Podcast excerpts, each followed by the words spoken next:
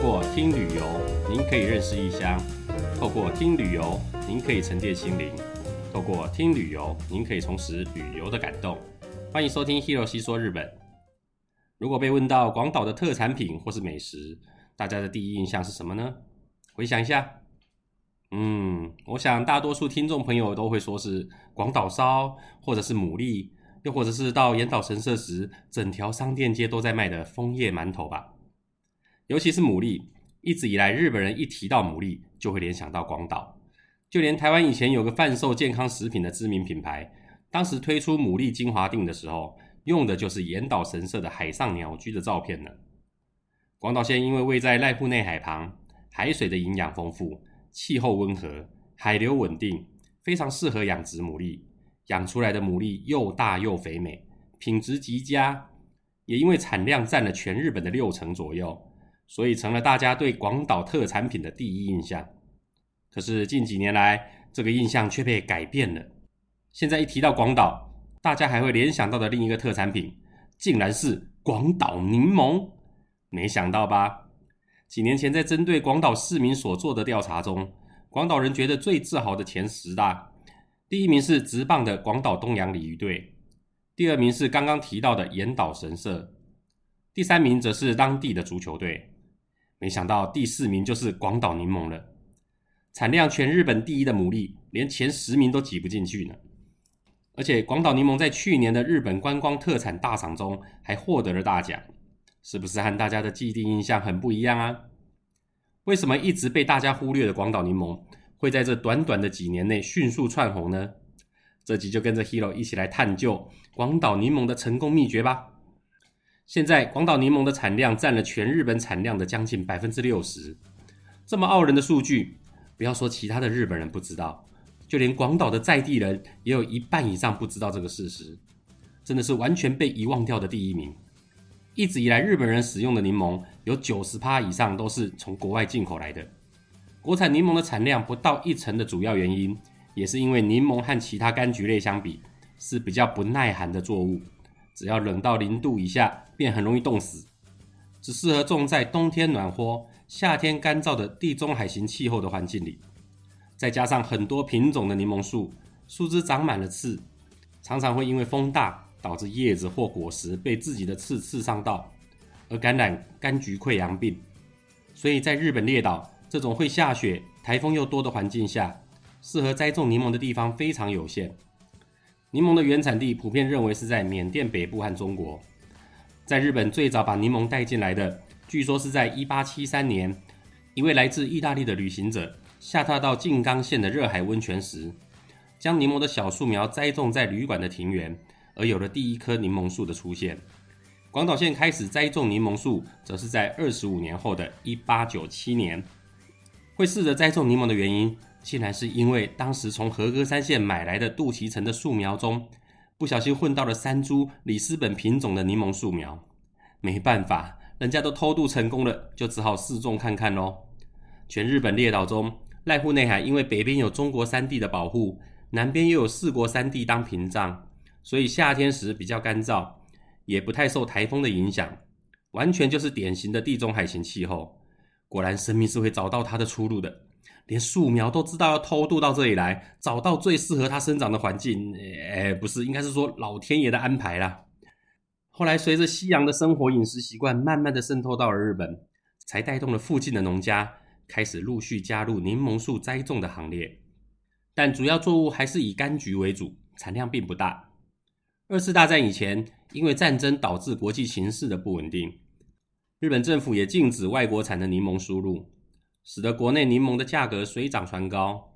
二战结束后，原本就已经很昂贵的柠檬，也因为数量稀少，价格持续攀升。丰厚的利润也让濑户内海沿岸和小岛上的农民开始大量栽种柠檬。到了一九五三年，广岛柠檬的产量成为了日本第一。十年后的一九六三年，产量更是超过了全日本总产量的一半。只可惜好景不长，隔年一九六四年。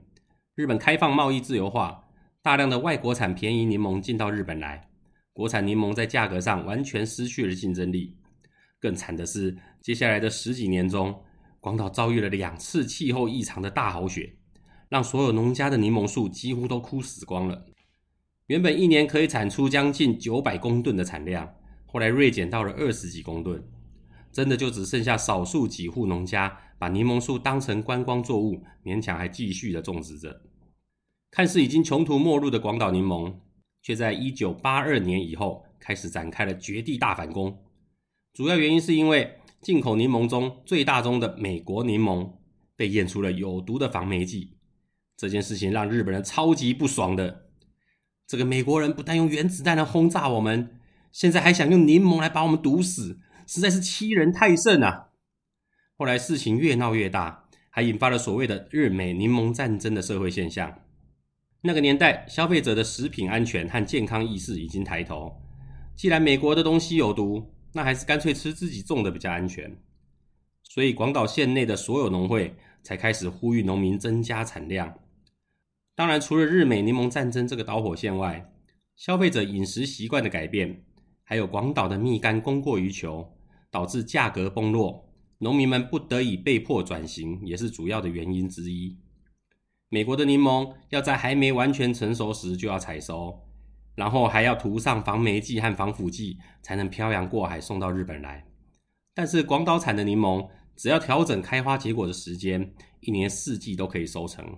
而且因为濑户内海一带气候温和，很适合柠檬的生长，农夫们也都改采减农药或者是无农药栽培。收成后，表皮也不用上蜡或涂防霉剂，一整颗连皮都是可以吃的。这么新鲜又安全的柠檬，也获得了大阪和广岛生活协同组合这两大协会长期而且大量的订购。只要有了稳定的收入，农夫就不用担心年轻人不愿意接棒的问题了。后来，广岛农会也定出了日本第一柠檬产地化计划，大量鼓励农民重新培育柠檬，这才让原本快要消失的广岛柠檬重新找回了生机。大家以为就因为这样，广岛柠檬就变得有名了吗？哦不，刚刚介绍的只是把枯死的柠檬树再种回来而已，它的地位仍然只维持在过去的产量第一的地位而已。广岛柠檬变成在地品牌也是几年前的事，要颠覆大家的既定印象，背后可是要靠一连串缜密的行销策略才行得通的。广岛县政府也注意到了广岛柠檬拥有的产地优势以及它的高利益，于是打算动员县府的力量。强力促销广岛柠檬，在二零一零年时，广岛县政府策划了柠檬二十二亿日元产地计划，也就是希望在未来的十年内，能够将柠檬的生产量拉高到一倍，到每年产出一万公吨，销售金额达到二十二亿日元，并将国内的流通量也拉高一倍的计划。基本上就是一个老板下个命令就要把底下员工累死啊，不是，是老板带头，员工一起努力的概念。我们先来探讨一下，过去在日本进口柠檬市占率会超过九成的原因。除了刚刚有提到的气候环境因素外，供货期间和价格也是很重要的因素。进口柠檬最大的优势就是一整年可以安定的供货，而且价格低廉。相对的。广岛柠檬能供货的时间只有在每年的十月到隔年的五月，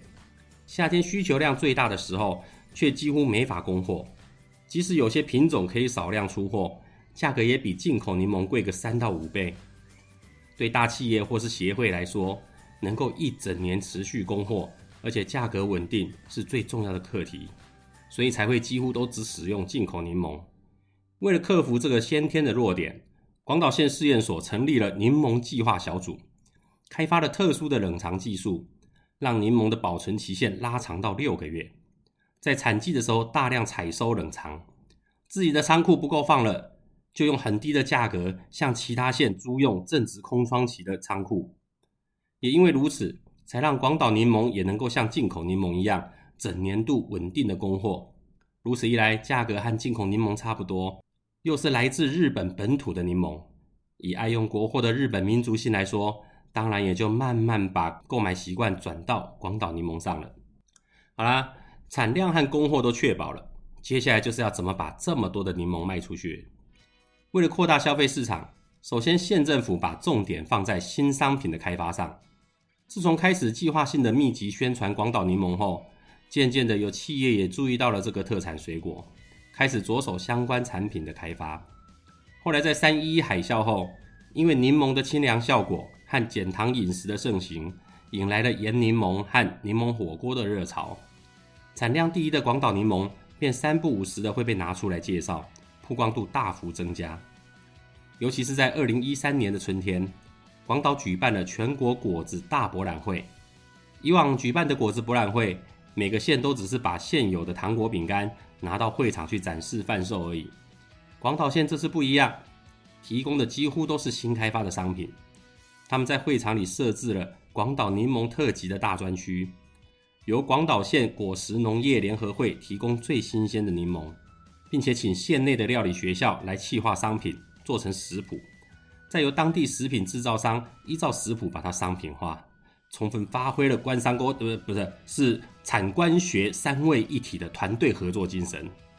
结果广岛县的专区里设了四十一个摊位，展售了五十六种新开发的柠檬相关的糖果饼干。来场的民众都很好奇新产品的味道，试吃过后也给予相当高的评价。结果会展期间，整个柠檬专区的摊位都大排长龙，一举打响了广岛柠檬的名声。商家们也亲眼目睹了广岛柠檬的无限商机。为了让首都圈的人更加认识广岛柠檬，也能轻松买到广岛柠檬或是相关的加工品，他们还把战场转移到了东京都，在银座设置了广岛物产展售中心。当然，柠檬不只可以用在糖果饼干上。广岛县政府更是提倡要将柠檬原本是配菜或是装饰的地位提升到主角的地位，于是请东京知名的料理研究家和来自广岛县目前居住在东京的料理研究家一同开发了柠檬食谱四十选，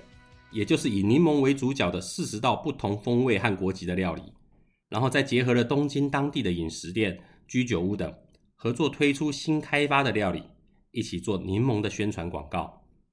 各种料理的海报上都打着斗大的广岛柠檬的图片和文字，加深消费者对广岛柠檬的印象。另外，也邀请了许多日本知名的布洛克来做柠檬料理的开箱文，让广岛柠檬在网络上大量的曝光，天罗地网的不断的洗脑消费大众。除了开发新的商品，柠檬的品质也要提升才行。为了增加加工用柠檬的使用量，县府的农业单位也辅导农民开发出了果汁多、种子少。甜度较高、酸度较低的新品种柠檬，让更多的食品或饮料可以容易使用。还有一个在网络上让大家疯狂讨论的，就是爱心柠檬。这个爱心柠檬原本是当地的农家不小心培育出来的畸形儿，但是也让农家注意到了它的附加价值。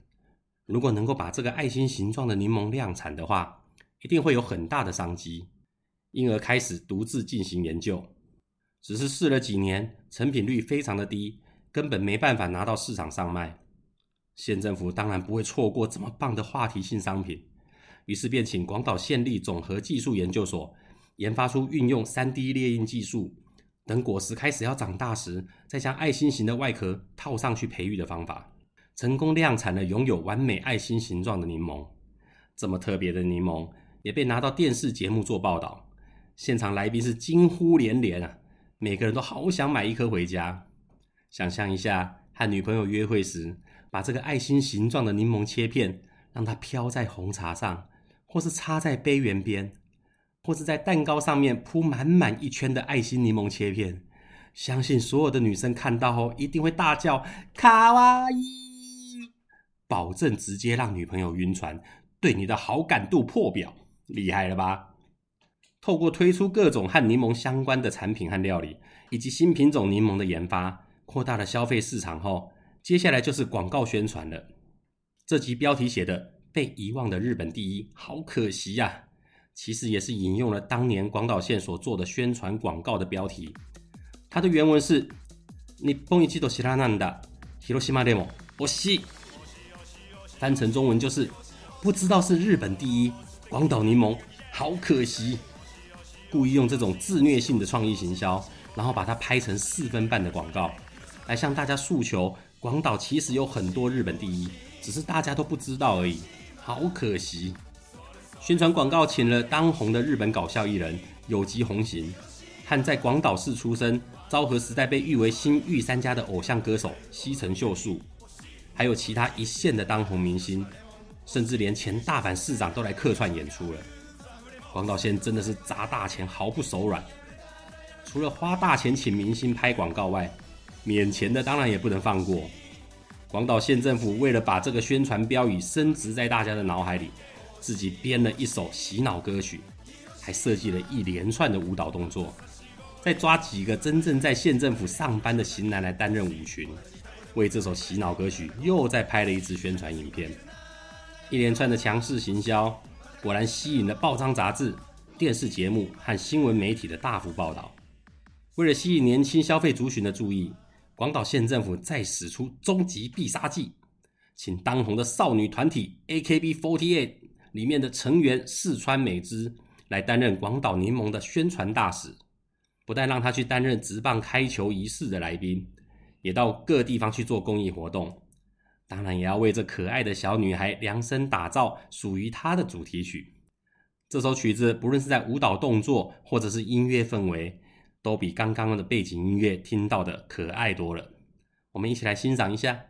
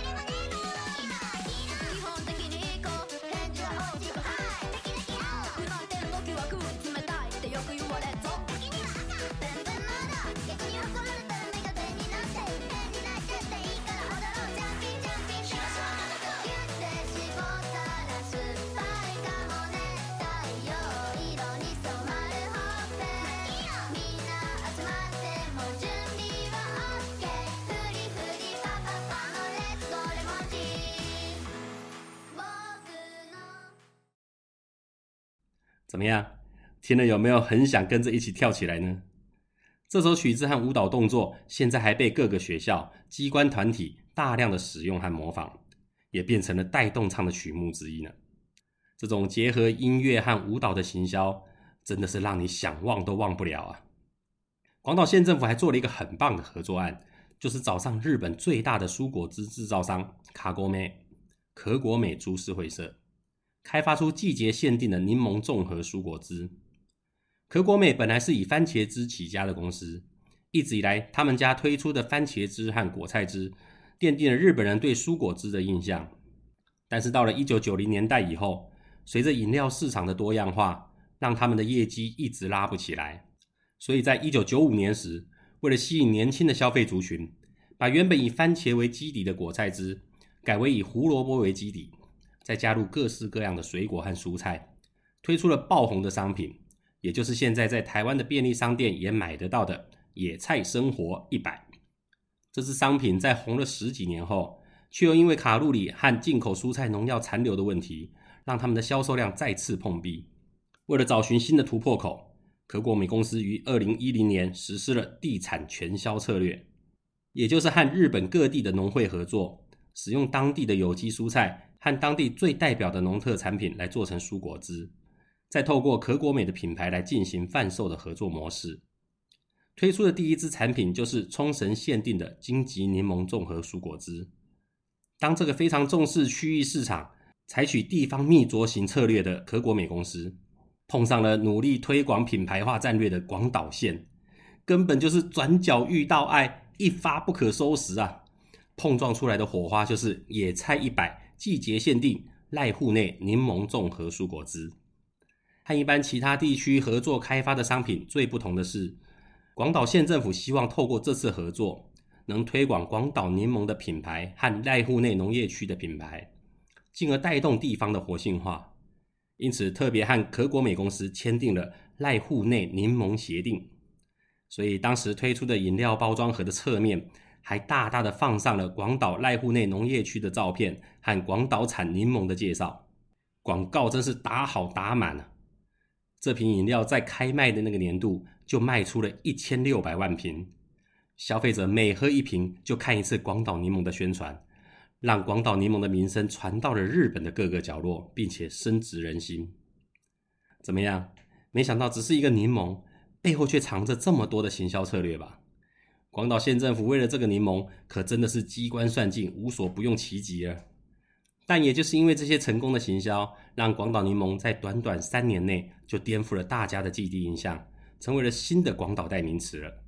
下次被问到广岛特产时，如果只有说牡蛎的话，那就真的是落伍啦。